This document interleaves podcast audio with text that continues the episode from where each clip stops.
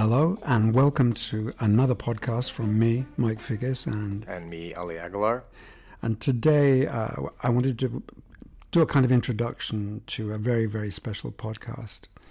Well, we're releasing one of your Hollywood conversations with the legendary Bob Rafelson, and uh, I think it's fair to sort of provide some context for it. Okay, so quite a while ago, I mean, sort of, I guess, 25 years ago, maybe even more. So um, I'd done Leaving Las Vegas. I was resident in Los Angeles, and my dear friend Walter Donahue, who, along um, with with John Boorman, With John Boorman, co-edited and presented this incredible Faber series called Projections, uh, Filmmakers on Filmmaking, and they said, we'd like you to be guest editor on one edition. And I thought, well, I'm here in Hollywood. What, what a great opportunity! And I was, I'd bought my first really cool digital camera and so forth, and uh, I had a little office at Sony, small room, in fact. And so I set about setting up these interviews with um, who I consider to be the interesting people in Hollywood. You got to pick the interviewees, right? I had complete freedom. Now, the idea was basically to interview them and then transcribe those interviews into obviously a piece of literature, which was the guest edition of, of um, projections. But like I say, I had a video camera. Thought I may as well just use the video camera, lock it off, and then I will um, you know, transcribe them as if I'm recording just on audio anyway. And so that became this series called Hollywood Conversations for Projections. And I'm going to just read out here a, a list of the people that I interviewed.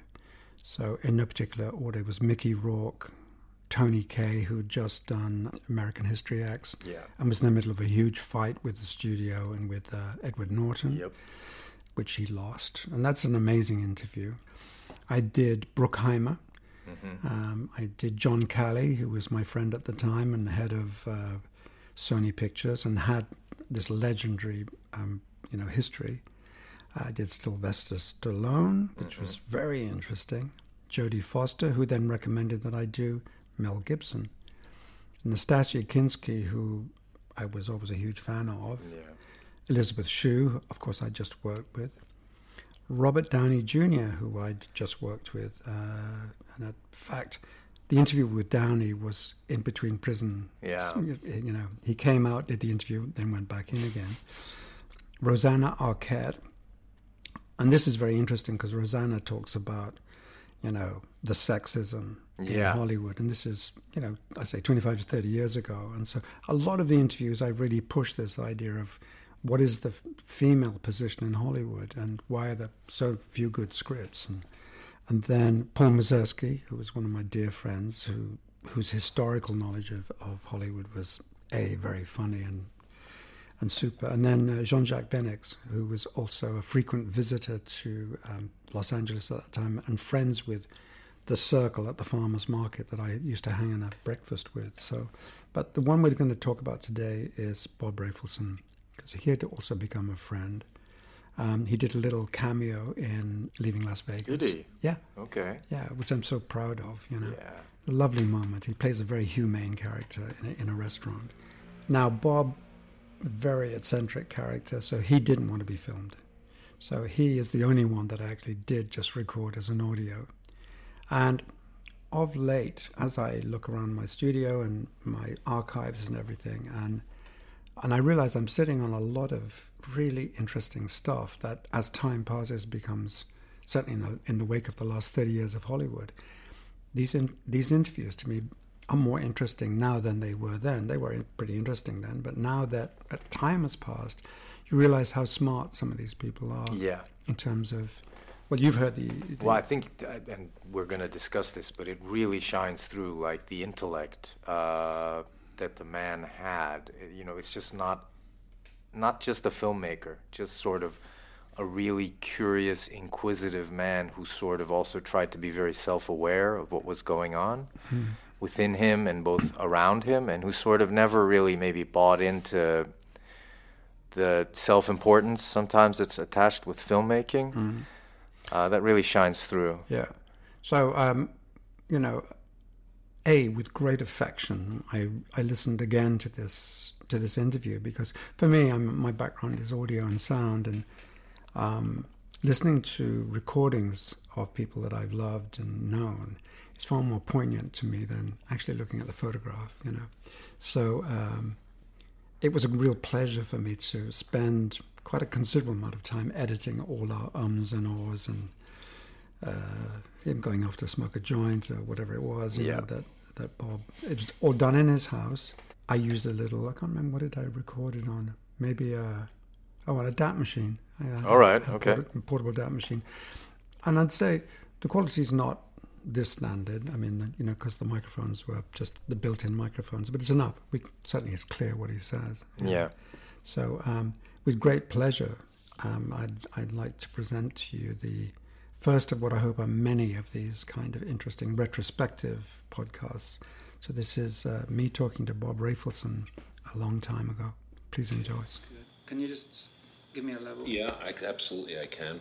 Is it okay if I put this somewhat near here, and then I can put my feet up? How's that? Does that work okay for you? Can you Yep. can you hear me pretty well? Yeah, I can hear, you can hear myself. Okay. Which is great. Okay. Okay, if you want to smoke, what do you like? Yes, uh, we'll have a, joint a joint sooner or later. Good. We can stop. No, it's some. No, we just carry on. Okay, go ahead. Um, so you just showed me a documentary, so called. It was called Modesty. Why, why did you show me that?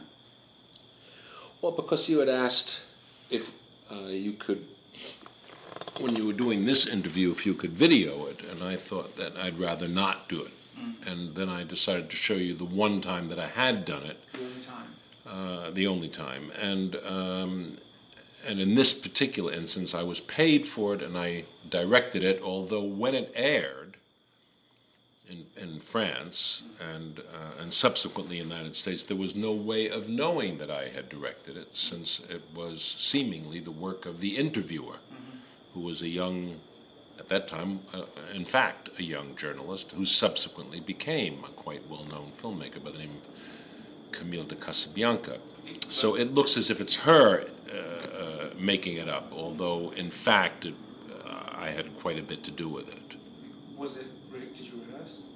No. No.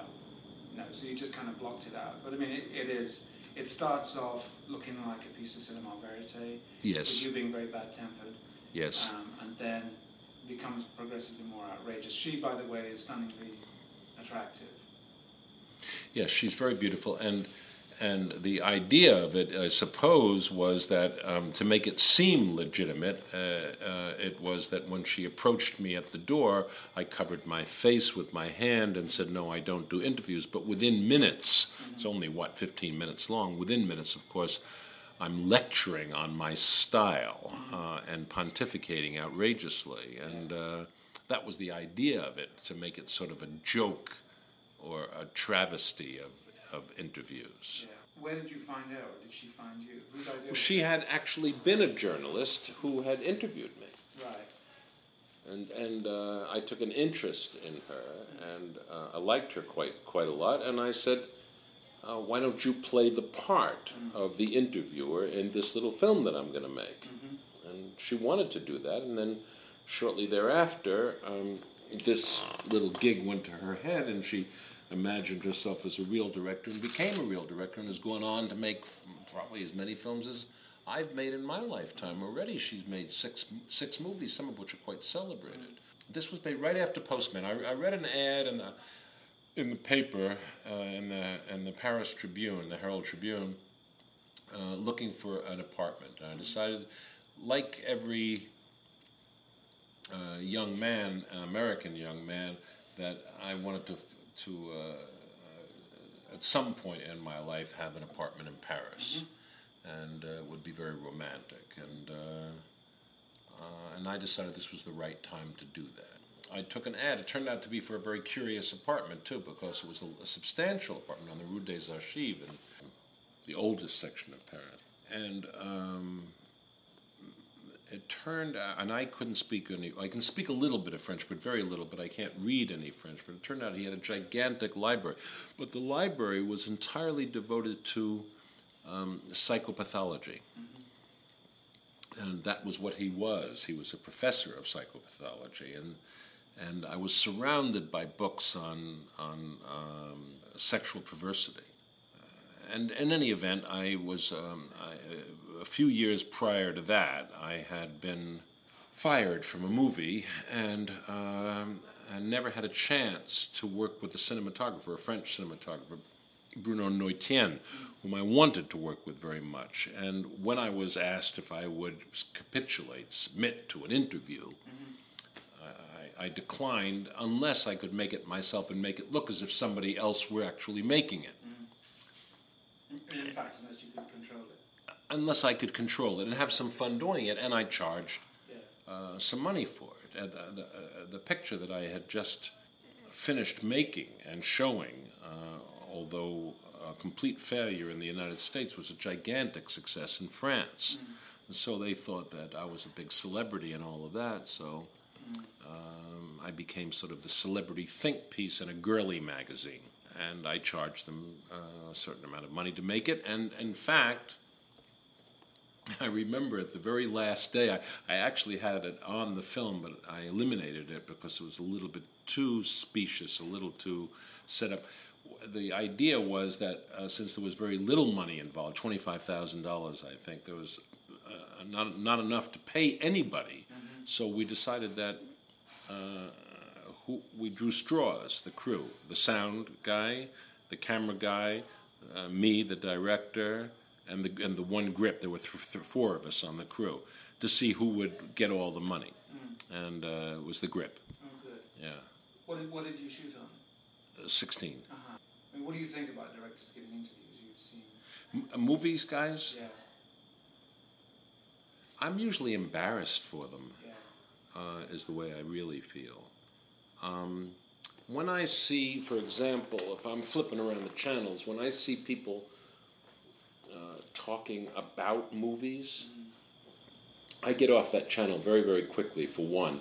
And for two, I'm embarrassed for even somebody like Scorsese uh, when he talks about movies. Uh, there's something that comes out a bit pompous about it and a bit uh, professorial and um, and so knowing, so incredibly, all the while appearing to be modest, mind you, but so absolutely certain of um, of his own education and his own enlightened point of view, and it annoys me.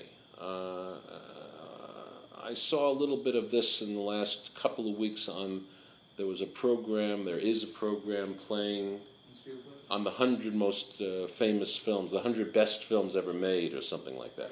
But and and and as they play these movies now, they uh, they they they are heralded by some interview, and and and it might be somebody like Steven Spielberg or Martin Scorsese talking about uh, the directors that they admire and, and and this particular film. I don't know. I, I, there's something slightly self-congratulatory, incestuous about it that bothers me. It's as if you've achieved such status that, in fact, the rest of the world is desperate to hear your views on Henry King or, or uh, on uh, David Lean or on whoever the director might be of the month and or the year or the century for that matter. But uh, I think you have to be pretty careful about how you say these things. Yeah. Uh, uh, and and don't think that you're automatically in the citadel simply because. Um, you, well, to give you an example, uh, so many young directors now are part of that uh, of this choice of 100 great films. But I wonder if they will be 50 years from now, or 20 years from now, or whatever. And it's not that I, I resent that history has accorded them this absurd, uh, that Rocky 2 or 1 or whatever is considered one of the 100 greatest films. Mm-hmm. And Sturges don't get no, no, no points at all or mm-hmm. what have you. It's not that so much. Because I think if anybody who would to draw up a list, there would, there would be an enormous disagreement and a certain amount of preciousness to the mm-hmm. opinion. But, but, but more significantly, it seems to me that you, you just have to you just have to recognize that time is such an arb- is the real arbiter mm-hmm. of all of this, mm-hmm. and uh, pictures that are heralded on any given year. It seems to me, well, you know, you're lucky. You got you know you got an Academy Award or you got a New York Critics Award or, or what mm-hmm. have you. But where, how will that film be regarded? 20 years from now, or 30 years from now, or, or, or even longer. How do you feel about the way film is treated as an art form? I mean, do you, do you feel that it is overvalued? Much. I think that it's overvalued uh, aesthetically. I don't think it's overvalued as a social phenomenon at No. all.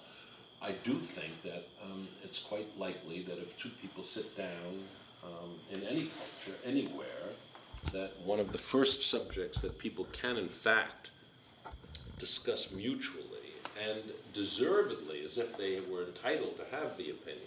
And I don't care what job they have or what level they come from. If they could be hairdressers or they could be professors, or they could be uh, Sufis. They could be they could be anything. In fact, uh, but they do feel that their experience at the movie is just as valid as, as yours, and they're entitled to their opinion, and so they get very highly charged about it.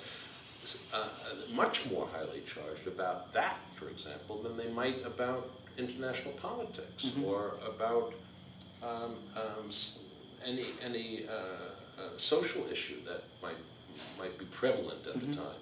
Say, for example, female right uh, or um, or racism or other subjects that are highly charged, mind you. But that's fifth position to talking about movies.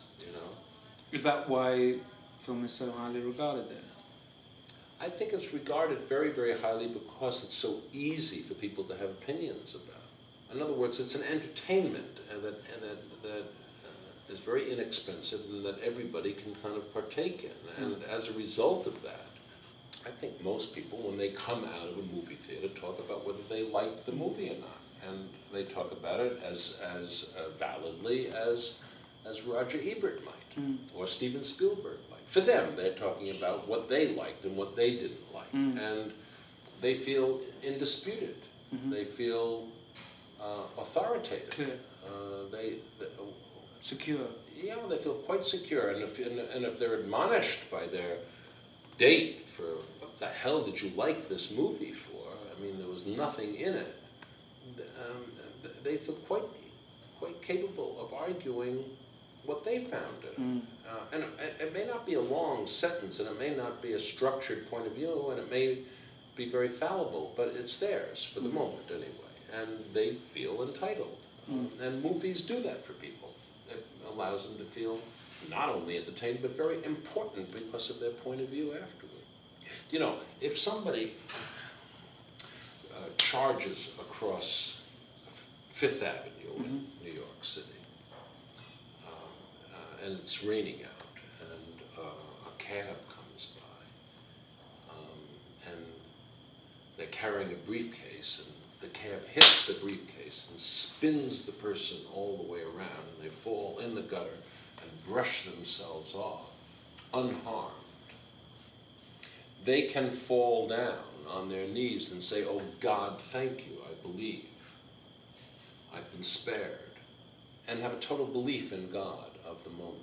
And if a priest who spent 40 years of his life s- studying uh, the most esoteric Christian documents comes to a belief in God, his belief is no more valid than the guy who, who was just nearly uh, whacked by a cab.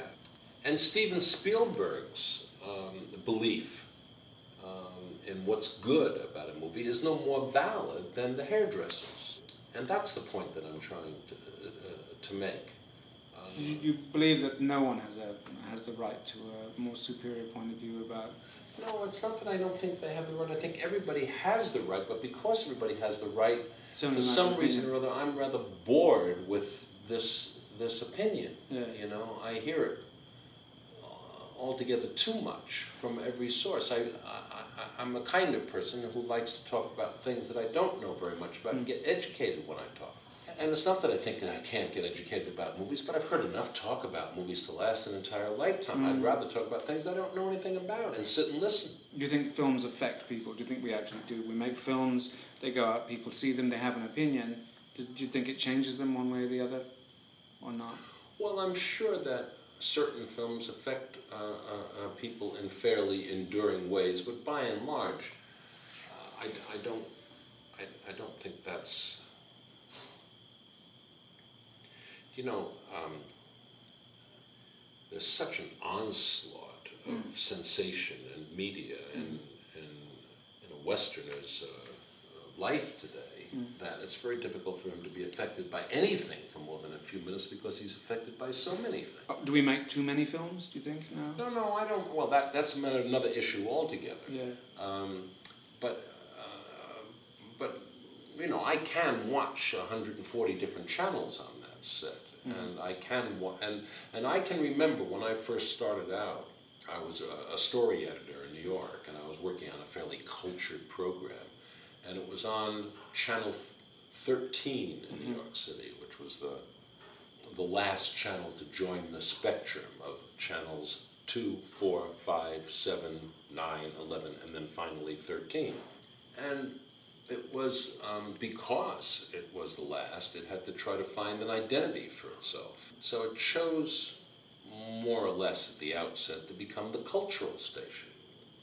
One, therefore, thought quite misleadingly that if there was a channel 15, 17, 19, 22, 27, 30 on, etc., as there is today, that indeed that the, the level of programming would go up because of the multitude of channels. Uh, that hasn't turned out to be the case. Mm.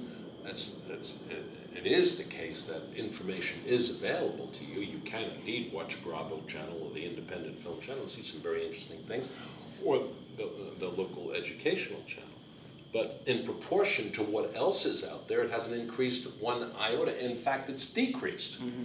And so ultimately, uh, the more information we get, the more degenerate it gets, the more degenerated it becomes, the more, because in order to stay and to find its niche, to find a, a position popular enough to endure, it has to make concessions to the slightly more popular sure.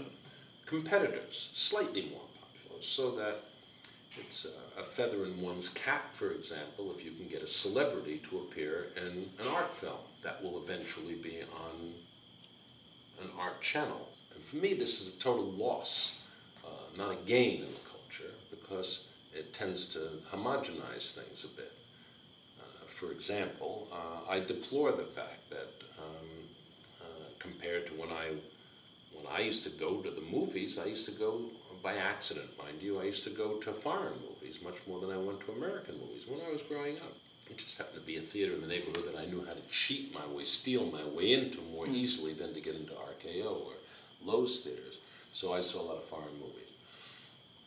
But there are hardly any foreign movies um, that are seen in Los Angeles. Uh, there are hardly any theaters that uh, show foreign movies. Far fewer now than there were 25 years ago, and mm. far fewer in Los Angeles than there were in New York.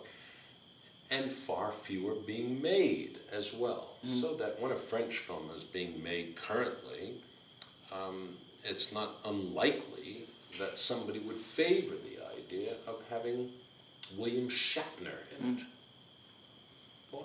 Well, what the fuck does William Shatner have to do with the French culture? I got nothing against Bill Shatner, mind you, but you hear these weird propositions about sure. who should be in your film in order to give it just a little bit of panache, a little bit of a little bit of color, a little bit of of uh, acceptability. And for that matter, the stories that are being told should perhaps maybe um, fit William Shatner's abilities a little bit more. So what if what if what if the part that was originally meant to be a French drug addict was now an American drug addict who just happens to be living in Paris? Better for Shatner, no? Mm-hmm. Well, he's a fucking Canadian. Maybe he should be a Canadian, and so on and so forth. Well, pretty soon the whole thing gets modulated down to well, why don't we all make the same films? Mm. Why don't we all?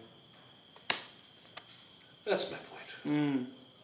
When you started making films, did you think about being an actor? Ever? No, I never thought about being an actor. I'd like to now, but yeah. I never thought about it then. You really would now? Yes. Uh-huh. Seriously, you'd like to do a, like a big role in a film? Not necessarily a big role, but I would like to have the kind of um, latter day prominence that uh, John Huston had in Mhm. films. Um, I thought it was a very attractive way to, I think of it as a very attractive way to make money and, and a very easy way to make money if people want you to act. I mm-hmm. mean, it's a very difficult way to make money if, if directors and producers and audiences are indifferent to your talent, but mm-hmm. otherwise it's quite easy. Why did you want to start making films in the first place? What was what was you had choices presumably. It was sort of an accident, actually. I started off, in fact, wanting to teach philosophy. So I studied philosophy. Then I wound up, it's a long series of events in my life. I wound up being a disc jockey in Japan and writing, to support myself, to uh, writing about film uh, for the local paper A jockey on a, on a radio station. on a radio station. Yeah. and uh, and writing about about film for the Mainichi Times. At the same time, uh, for the Nippon Times, there was a writer by the name of Donald Richie who became a, an extraordinary uh, uh, interpreter and critic of, of uh, Japanese film, living in Tokyo simultaneous when I was living there. Uh, and, and so I would go down and review Japanese movies and actually even had the opportunity. I even had a small job uh, translating Japanese movies into English, but uh, it, it wasn't the, uh, the perfect translation, wasn't it the exact translation. It was somebody else had done that, and then I tried to make it a little bit smoother, Yeah, yeah. uh, a little bit more uh, understandable. Uh, but occasionally I would just make up the movie and make it more Sure. interesting. Yeah. So I destroyed single-handedly a number of really great movies because the studio that I was working for was Shochiku, and the primary director was uh, what's his name? Uh, the guy who did Tokyo Story. And I was advising Shochiku as to which films would come to the United States, what I thought, what, whether the audience would be there for them or not. Now, at this time, of course, this is uh, in the 50s, and the, uh, the coming into prominence in Japanese movies were really some pretty fine directors. Yeah. The best known of whom, of course, was Kurosawa. I then uh, was going to do graduate work uh, in philosophy in uh, the University of Benares in India and, s- and do studies in Hindu theosophy. What had taken you out of America in, in such a graphic way? Well, I'd already, I'd already started. I'd already been around the world by the time I was 17. Why? I don't know. Uh, Did you have a? Were, were your parents very hip? No, quite the opposite. Uh-huh. Um, it was more a defection than it All was a, an urging. Where did you grow up in New York? I grew up in New York. Yeah. And my folks were sort of middle class Jews, and Mm. In my particular case, they were very unlike the, the, even their own friends in that um, th- they were alcoholics. My mother was an alcoholic. Well, Very unusual for a Jewish family. So, in effect, without ma- making this a, a Sure. too labored uh, and too psychological, I wanted to get out of there. mm, And so I started traveling very early from the time I was 14 on. from 14. Yeah. I left my home fundamentally when I You was. carried on with your education, obviously, if you ended up doing philosophy. Ah, well, I went to a school that only took Christian boys. It was its first year. There's the opening of the school, and I read about it in the paper. And I went down for an interview. Right. Uh, and I was the only Jewish kid, but it was the first year the school started. They needed uh, uh, an enrollment. They needed students, and so they admitted me, and uh, that, that got me out of the city right off the bat. And then I was playing in a band in Mexico, and then I was So in other words, you you saw sort of that continuing education as being uh, a way of getting out, or did you actually think I must educate myself?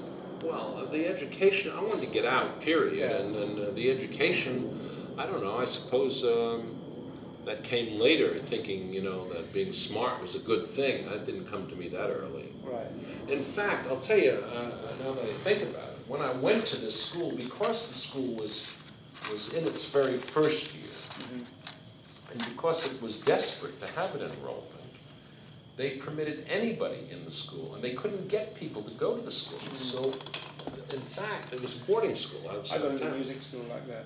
They took in anybody, and, and most of the kids that they took in were uh, mentally defective or psychologically defective in some way. Uh, they were wards of the church, they had no parents, they were orphans, uh, uh, they were backward and tough, pretty twisted kids. And so I got to be thinking that I was bright simply because I was brighter than all of them. That's the first time it ever occurred to me. And I continued, even then, and all the way through college, to flunk every fucking course. But still, I was smart. uh, Not every course, but I was smart in certain courses. In college, I began to get interested in film a little bit. I was interested in film because, uh, you know, like like anybody Everybody. is now, yeah Yeah. you know, but I didn't have any special feeling for it or any notion that I wanted to be in it. That came very late in my life. That came, first of all, I wrote a play when I was 21, and the play won some kind of a contest. And that was the first time I even thought about theater, film, uh, anything seriously. Uh, then I had this job in Japan, uh, and then I got married in Japan, and by the time all of that happened, I didn't think that I could continue on with this notion of being a philosopher, which I've been encouraged by a couple of professors to think was a, a reasonable uh, thing for me to be uh, aspiring to. Mm-hmm. So I moved on to television when I got back, and and uh, and finally worked up the courage to think that being the director was the right thing. But I didn't. But you always had, you must have had a hell of a drive. You say you came back and into television. People don't just fall into television. You've got to have some kind of um, confidence and. I suppose so, but and I certainly wasn't a shy fellow. No. Uh, I wasn't somebody reticent, but I try to think. I've, I've often uh, uh, looked at other people who got jobs directing and, and wondered or read about how they got them and whatnot. I, I, I wasn't that confident. In fact, I had to write and produce for a long time. I can remember I was working for David Susskind in New York on a thing called the Play of the Week on Channel 13, doing live uh, plays of the week. And on Monday nights, people stayed home from doing whatever they were supposed to be doing, like going to the movies or going to local boxing matches or what have you, in order to see the first night of the play of the week. And it played for six nights in a row. It was directed by famous Broadway and off Broadway directors. And these were plays that were being produced largely because nobody would uh, nobody would make movies out of any of these plays because once the movie companies like MGM had bought the rights to any given the theatrical rights to any given play, you couldn't get them to do them live for free on educational television. So the plays, in fact, were then being written by Anouilh or Giraudoux or or uh, or Shakespeare or uh, Alexander Knox or Graham Greene uh, and things of this sort. Plays that would never get made uh, by Hollywood. So that's how I got my education. I read thousands of them because my job was to help pick those mm. plays and then to make what very, very unnoticeable adaptations had to mm. be made because basically they would have been played authentically. Although every now and then, when Shakespeare neglected to introduce somebody properly at the door, I'd write a little mm. introduction of my own, a few lines, and see if I could get away with it. You know. I once met a curator of the Museum of Modern Art in Chicago who was a complete pothead and a, and a painter. And, and they, he and this other guy who were, they used to get very stoned and go around the gallery adding trees on paintings. He said, "We- We're very good technically. And uh, no, one, no one has yet noticed that this is vegetation. their contribution. Well, Yeah. I did that, and um, and along around that time, uh, then I moved out here, and uh, a whole bunch of things happened. But finally, having then created the Monkees television show, Yourself. well, Bert Schneider and I went into partnership. I had been uh, a sort of uh, an out of work um, musician in Mexico and had uh, had a lot of misadventures, uh, which had nothing to do with music. Playing at the Boom Boom Club in Acapulco in 1953, and God knows what all I was doing. Faking to play the bass, by the way, by actually singing the notes and strumming with either hand. Either hand, largely because one would blister very quickly. Sure. And then I'd switch it around and go to the other hand like that. And they thought, oh, fuck, here's a guy who can play the bass with either hand. Let's put him up front. And I was playing with two good musicians, but they put me down there. Anyway, I don't remember what we were talking about, my defecting, or but, but these were the kinds of things that I was No, doing. you the Monkees by themselves. And then that, and that led to the Monkees. Yeah. Uh, because of my own misadventures. I wrote it, and I wrote it before the Beatles existed. When the Beatles came along, finally people took interest in this Is that right? show. Yeah. And you changed nothing. First time I wrote the, that show was um, uh, it was about a folk. Um, what do you call it? A folk, uh, like Peter, Paul, and Mary. A Sure. folk, uh, and then it became a rock group. Yeah. Uh, th- this was finally uh, written by Paul Mazursky and You Larry Tucker, and they wrote the pilot, as I recall, for the show. Did he direct one as well? Yeah. No. I think we were too concerned that if Paul would direct it, he wouldn't write. Yeah, yeah, So we probably repressed his career. yeah. But he had never written for film before until that show, and none of the directors who directed the, the, the Monkees television show had ever directed before. he brought up a point about the Monkees, which I thought was kind of funny. So we were talking about, you know, the way people edit now, and he sadly said, "Well, I don't know, maybe all that stuff that uh, Rafelson and I did, you know, the, that Monkees basically started, you know, the whole concept of MTV and Yeah, a way did. of cutting and a way of looking at, you know, It did, and it's, uh, well, I, I mean, I, I didn't think it did, of course, but uh, uh, it, it, it has become so strangely articulated Mhm. now that next week it's going to open the Telluride Festival, making this very point, you know, that this was sort of like this, you know. what, do you mean? Tell me more. Well, Head, this movie, I, uh, my Yeah. first movie, and, uh, the movie, uh, if you, if you put on certain, have you ever seen it? Haven't.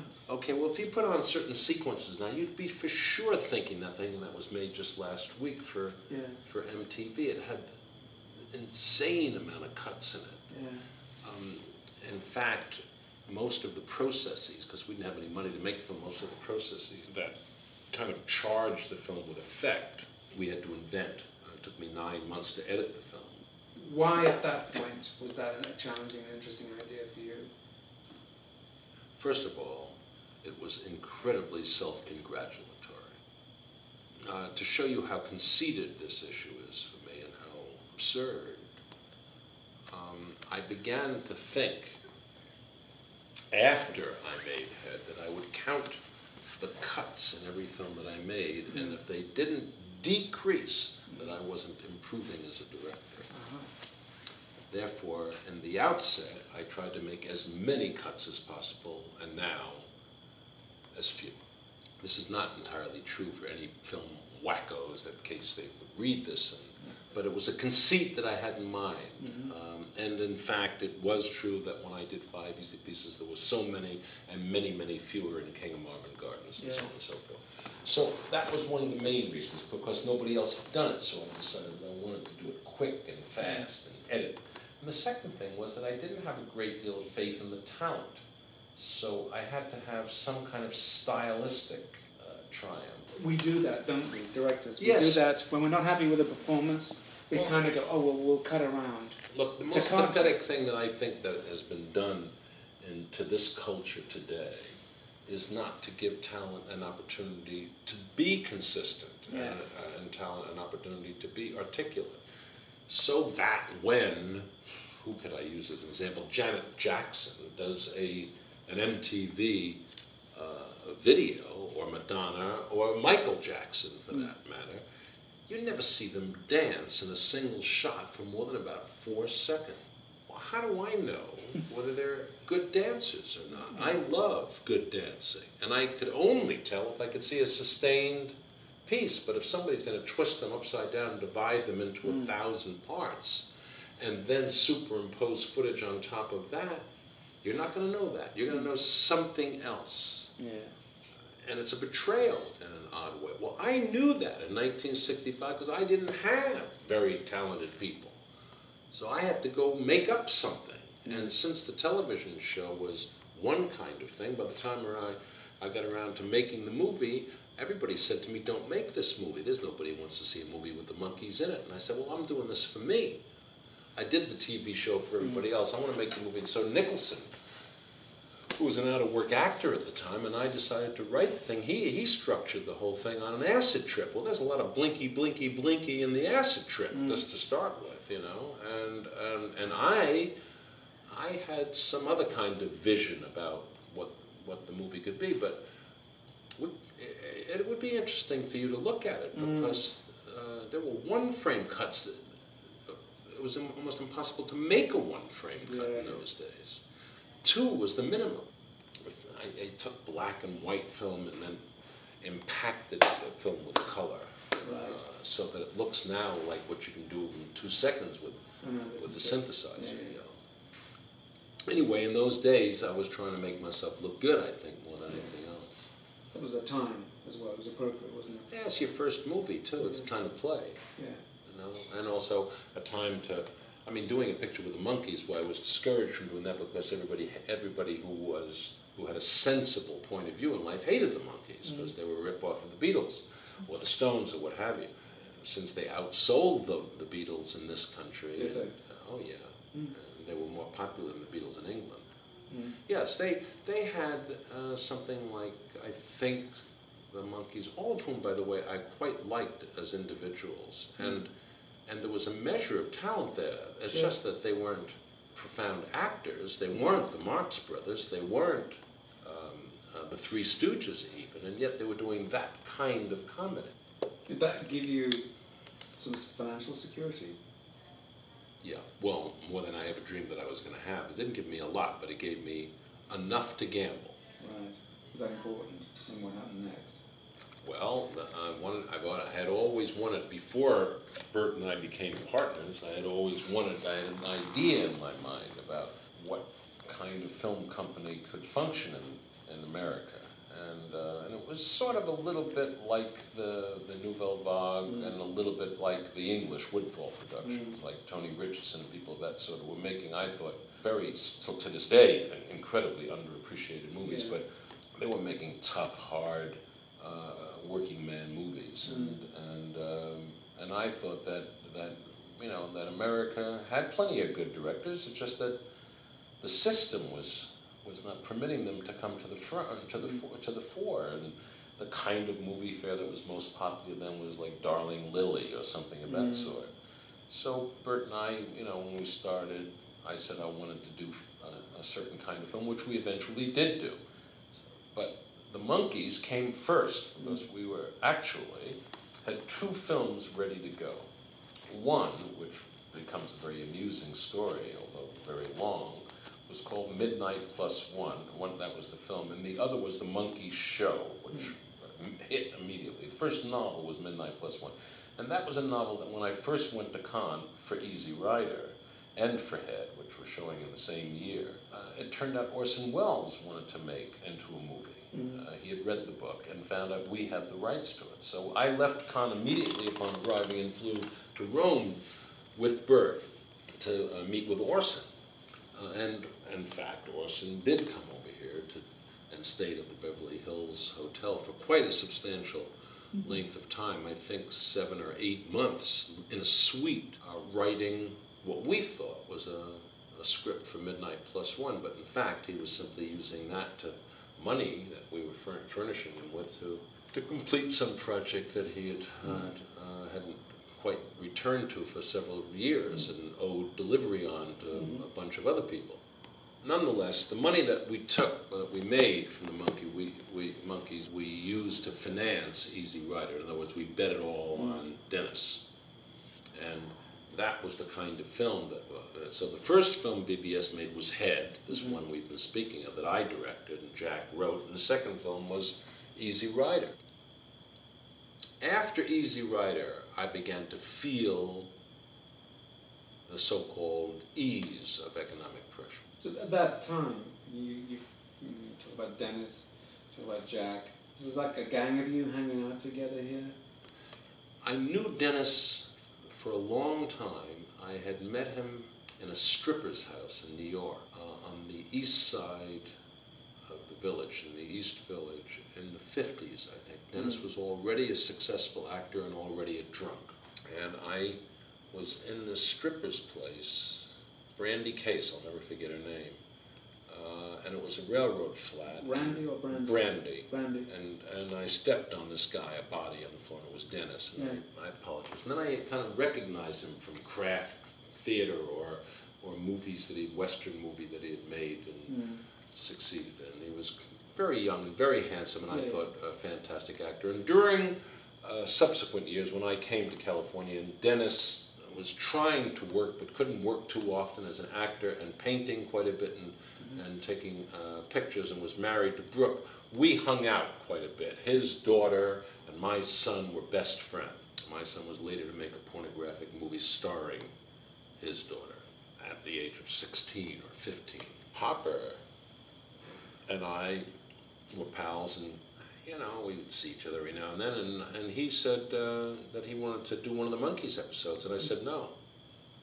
You won't do it real well. Number one, he wanted to be a director, and number two, let me get around to it my own way, Dennis. I really do think that you can do something fantastic, but it shouldn't be a Monkees episode. And then uh, I brought him in with Michael McClure, Mhm. and that's the beginnings of Easy Rider, Mhm. how it just got started. Who else was around at that time? I mean, that, that given that at any time you could say, oh, these people I thought In that group of people, well, kind of doing interesting work. Uh, you know, you talked about sort of the Nouvelle Vague being an influence and Woodfall films, and, and clearly that's a great time we're talking about. Very lot of a lot of um, pompous posing, but also some very interesting and creative people, um, and a lot of energy that's, you know, at that time. there are a lot of people that I didn't know. Uh, the people who who I did know were the people who I sort of sought out and asked to make pictures for the company, uh, like Peter Bogdanovich, for example. I saw a picture that he had made called Targets, I think, Mhm. or Target, and it was a 16 millimeter picture that he had done for. Uh, the one with Boris Karloff. for uh, yeah, with Boris Karloff, with Peter playing, you know, uh, yeah, the lead in the film, and uh, and I thought the work was interesting enough, so I called him up and asked him if he'd like to do something, and, Mm. and so he joined this fold. But we hadn't known each other at all before No. then, and Jack and Dennis, although they, knew each other, they knew each other as actors. They didn't socialize very much, at least not to my recollection. Jack had been in a lot of failed motorcycle movies I uh, and was getting the B parts, and Hopper had been in one or two of the same, and so they knew each other that way. Um, uh, Carole Eastman, the writer, um, I'm trying to think of some of the people that were kind of hanging in those days. Monte Hellman, a little bit more through Jack than anybody else. Uh, the Hungarian cameramen, Vilmos Zsigmond and Laszlo Kovacs. But most of my friends were writers, novelists, and, and musicians. Most of the people that I knew then and know now uh, didn't work in the movie. And we had a very sequestered life, in fact. I had no agent. I didn't even have a lawyer. Bert did all the business, and we we had a building, and in that building there was madness going on all the time. A lot of political stuff. Bert was quite close to uh, the Black Panther Party, and I was in a way p- part of that stuff. Th- There were a lot of religious fanatics who were um, hanging out in the building. Everybody was trying to hang out in that building Lots of drugs. a lot of drug dealers and a lot of drugs. Mhm. Absolutely, a lot of acid, Yeah. yeah, acid and grass. Uh, a lot of musicians. Do you think there's anything like that now? Well, look, let me let, me try to finish up one thought, Mike, because I'm not very I'm not very good at this at characterizing eras and stuff.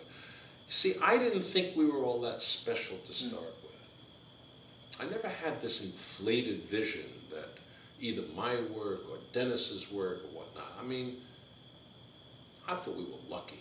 Is what I thought. Isn't luck putting yourself in the right place at the right time?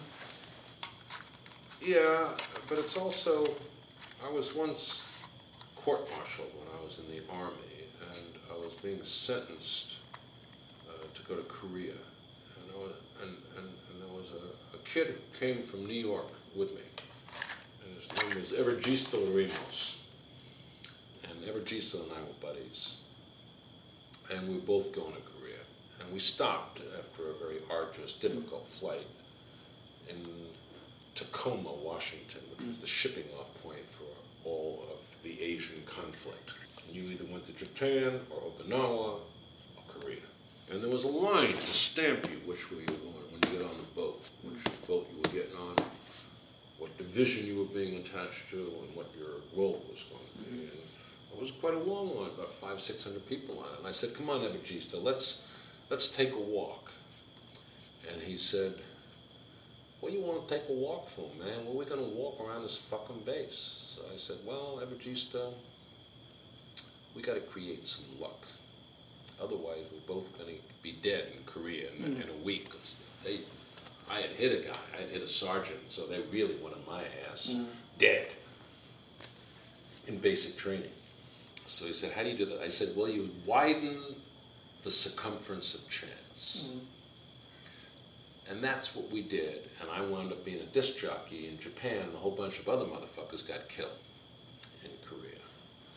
I found out they needed a disc jockey. I had never been a disc jockey, but I was the best disc jockey in the world. And rather than be a clerk typist in a tent in the 49th parallel, wouldn't it be better if I could serve my country more completely with my own talent, my mm. honed and practiced and gifted voice?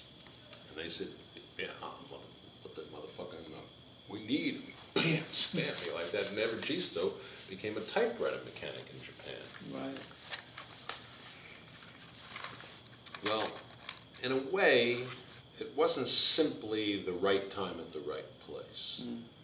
In a way, there was a certain ambition, a stark ambition. There was a contrariness, the feeling that, Jesus Christ, we have to do everything the way everybody has always told us mm-hmm. to do them. Now, I had that in my personality since day one. And at 14, I was already off trying to figure out another way to do things. So mm-hmm. when it came to movies, I figured the same thing. Isn't there another way to do things? And I mm-hmm. met somebody who said, Yes, I think there is. We'll have to do it. We'll have to do it together. And that was Bert. And, and it was entirely his doing that it got done. I might have provided some of the energy for it, some of the ideas for it, and a lot of the talent for it. But it took an absolute genius to create a system in which this could this could flourish. And wow, the first day of shooting uh, on Easy Rider, Hopper, uh, they were shooting, uh, improvising in New Orleans, uh, an acid trip as Carnival went by. Hopper got into an argument with the cameraman and snatched the camera out of his hand and hit him in the head with it, sent him to the hospital, a whole bunch of wasn't like that because he, he, he, he couldn't imagine that his eye wasn't going to be looking through the lens. The camera? At that moment, no. Dennis. Dennis. And when the cameraman tried to take the camera away from him, they, Dennis hit him. Now that picture was going to be canceled right then and there. Yeah. Okay, everybody had gone haywire. Well, they'd all taken some dope. Anyway, the point is that uh, that for, for all of these uh, talented and somewhat self-destructive and reckless temperaments that were around, it really required somebody who could identify with them, somebody they could look up to, and somebody that they could talk to, uh, to, to, to congeal this as, um, as a club, as a movement, as a, a bunch of guys. And it wasn't simply real estate, it was the brains of Bert. And then we all just kind of like fell into it. How long did your relationship with Bert last?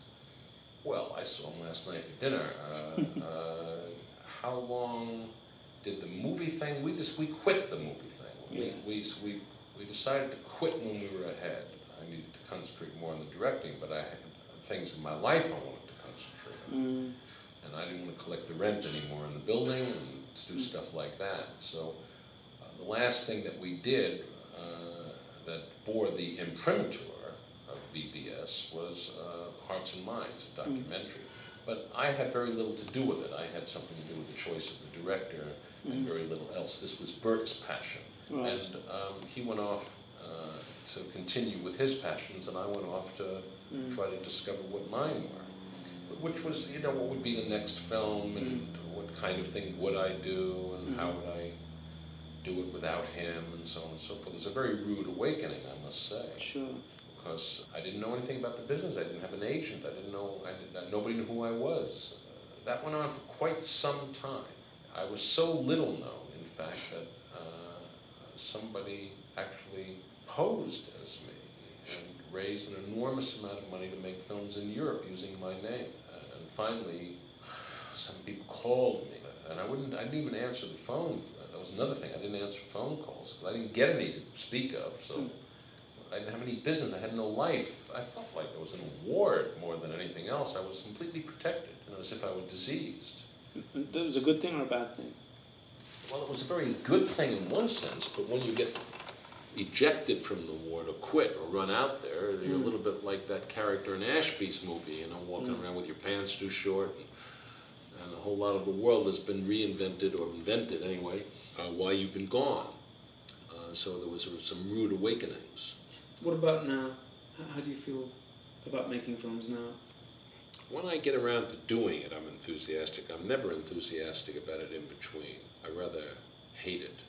And what I don't like about it, I think if I had to focus on it, what I like about it least, apart, of course, from getting it made, that whole process, which is, is a bit of an ordeal. Mm-hmm. For somebody like me, it is. I become some kind of person that I don't particularly like when I make a movie. Edgy and rude and caustic, and uh, it's the only thing that counts. and It's the only Mm. thing that is worth breathing, and you become very self-inflated, and you know, no matter how modest you choose to to behave on the set. Um, still, there's 150 questions a minute being asked of you, and you're the only one who can give the answer. You know, it's a hell of a trip to go on, and that's good. You you you you certainly have the privilege of, of focus as few people in the world will ever have it for that Mm. period of time. You have that kind of prerogative or right uh, to, to, to literally deservedly shut out every other notion in life, Mm. every other human being, every because you're making a fucking movie. Uh, have you behaved badly under that banner in the I past? would, I, yes, I should think I have. Yeah. Uh, but it depends on who you would ask. Yeah. I mean, there's nobody that I've worked with that I haven't worked with more than once. Right. So it seems that it's a tolerable excess. That was more. How do you feel about it?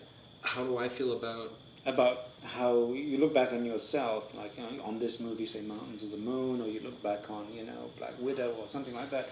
You know, some movies you think, God, I was was not a very nice person when I made that. There's movie. only one experience that I've ever had making a movie that I regret. All the others are measured by the same standard. Yeah, I'd agree. When I was there, was I doing the best job I knew how, whatever that took? And if the answer was yes, number one, I feel the same way about all the movies, one basically as much as the other. Sure. Number two, I've never seen them Yeah. to find out whether I'm wasting my energy liking one Why not? more or less than the other. I mean, you saw them up until the point that you said goodbye to them. Finish it. Yeah. In the old days, watch 150 prints from beginning to end. Really? Make sure that those 150 prints went to the right 150 theaters. Mm-hmm. Kubrick used to do it with 700 to 1,000. I know. In those days, certain amount of prints came off the negative and certain came off the Mhm. copy of the negative. In my case, uh, it was probably some ego trip. I wanted to make sure that the first prints were all good. And uh, you do that and spend as much time as I do in the editing room. You, why would you want to see it Yeah, again? yeah. Absolutely. Why would I ever want to fucking return to it? When I, when I, uh, once I was watching television, I have a tendency to go around the channels fast, and and I landed on this movie, and I stopped for a bit, like I could stop on the news, or like I could stop on, on an assassination, or or or, or uh, uh, an athletic event. Uh, and kind of stick it out for a few minutes. I stuck it out with this particular movie, and it was only after a couple of minutes that I recognized that it was one of my own. And it didn't have any of the well known actors in it, it was all the lesser known. I hadn't seen it since uh, 30 years or 20 some odd years or something like that. And I sat there actually saying, hey, this isn't bad. Oh, I think I'll stick it out for a little while. And I said, holy God, it's Stay Hungry of all things, a picture I made. And then I zapped off it. But I don't particularly. I, I when I look at uh, uh, a frame or two of a movie that I made, because there'll be a retrospective kind of deal where they'll show ten seconds of this movie and twenty seconds of that movie. I literally had a nervous breakdown watching that happen this year. This was the first one I'd ever mm. had. I freaked out entirely. But even so, what I remembered at that point when I saw just those few seconds of the film was how difficult it was to get that. I didn't remember what a good time it was. No, no, I agree. And I don't think when I look back on making movies that I look back on it as a good time, No. which I hear so many people talk about. I relish so much these good times that everybody has while they're working because for me it's hard work. Mm. And I have a very, li- I, I, I have a sense that I'm a laborer when I'm working on a movie. And I don't think I'm so fucking smart. I think I'm only going to get the thing right if I do it a lot of times and get lucky a little bit and work at it hard. Mhm. It's that no, No. inspiration is No, going no, to come to me. Hard work's a key thing. it's, it's just that it's hard. It's a key thing. It's really hard Absolutely. Yeah. I think a lot of time I watch people and I think they don't work hard enough. Yeah. Well, I think that's true about ninety percent of the movies. Well, now, I, I, I, I think that's worse than that. I think that they, uh, they shouldn't have gotten the job. Uh, that they should have worked a whole lot harder to get that job. But they don't know what the fuck they're doing. But I've had many people say the same thing about my pictures. So who's to say about these things? I had an uncle who was right on the same thing about my pictures all the time. Mm-hmm. Hated them all. Mm. And, you know, occasionally he would like one, and then he became my uncle. But I was a distant cousin when he didn't like the pictures, and he was a film writer. He wrote a whole bunch of pictures for Hitchcock and Lubitsch, whom I did not meet through my family, but through my wife's family, and very late in life. I found out that I had a relative in the movie, but when it was too late. But he used to hate my shit. Gave me a good perspective, actually.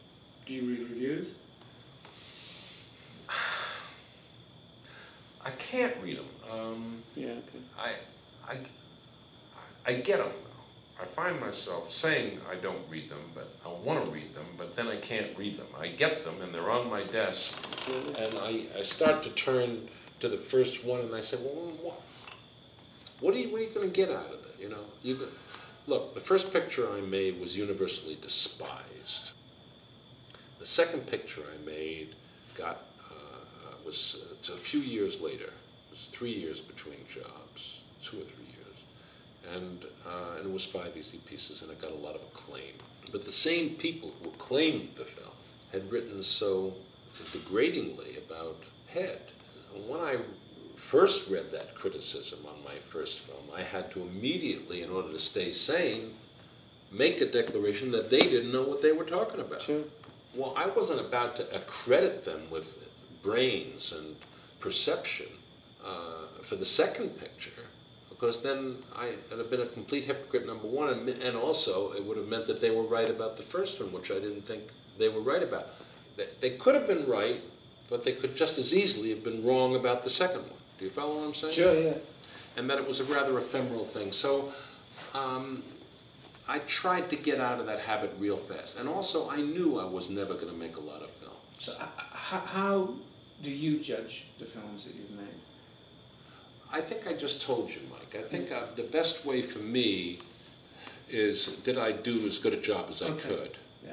You know, and I kind of know which areas I put myself out on. No, but I mean, there's a difference, isn't it? You say you did the best job you could. My experience is that let's hope we always do that. You know, pretty much. Sometimes you get, as you would say, lucky, and some some work better than others. Well, I look at it slightly um, differently. I think the whole process, you see, the whole process of arriving at what movie you decide to make Okay. begins that work. And that uh, there are people who don't work hard enough right at that juncture. They can't stand to be out of work. Their uh, uh, families are bleeding. Their um, egos are Wanting in some horrible, horrible manner. They can't stand to be idle, uh, and they have no other pleasures in life. I could give you a list of hundreds of reasons why people might work that I haven't been able to, to do. So for me, part of that hard work is, is deciding that I want to work in the first place. And quite often, I feel that I'm not working hard enough at that process. Do you really want to? Are you in the mood to do this again? Do you really want to do that now? Or would you rather go to Yemen? Mhm. Now, which would you rather do? I'd rather go to Yemen, Absolutely. you know? And then finally, I will have Yemened myself right the fuck out of consciousness and say, well, I guess it's time to make a living. There's a few people bleeding now, or I, my ego needs that, or I, in fact, maybe there's something I want to say, or whatever the, the thing is, and then I'll get around to working again. And one of the horrors for me is that, at least in the past, that time was rather impulsive.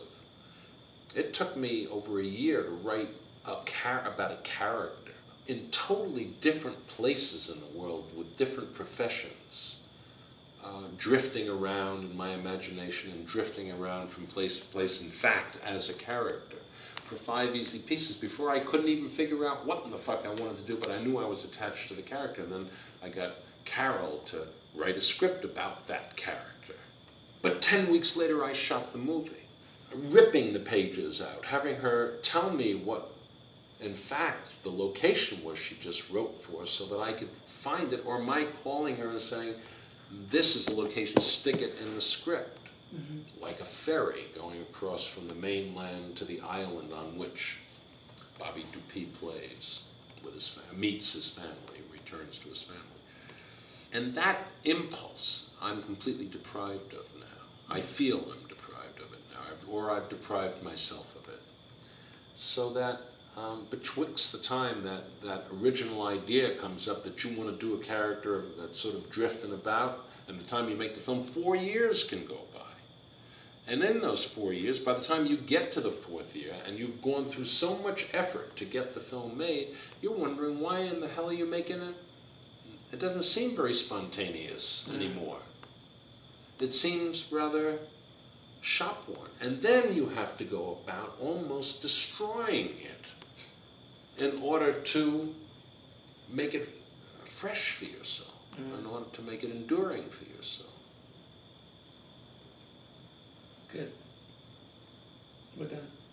Okay. That's very good.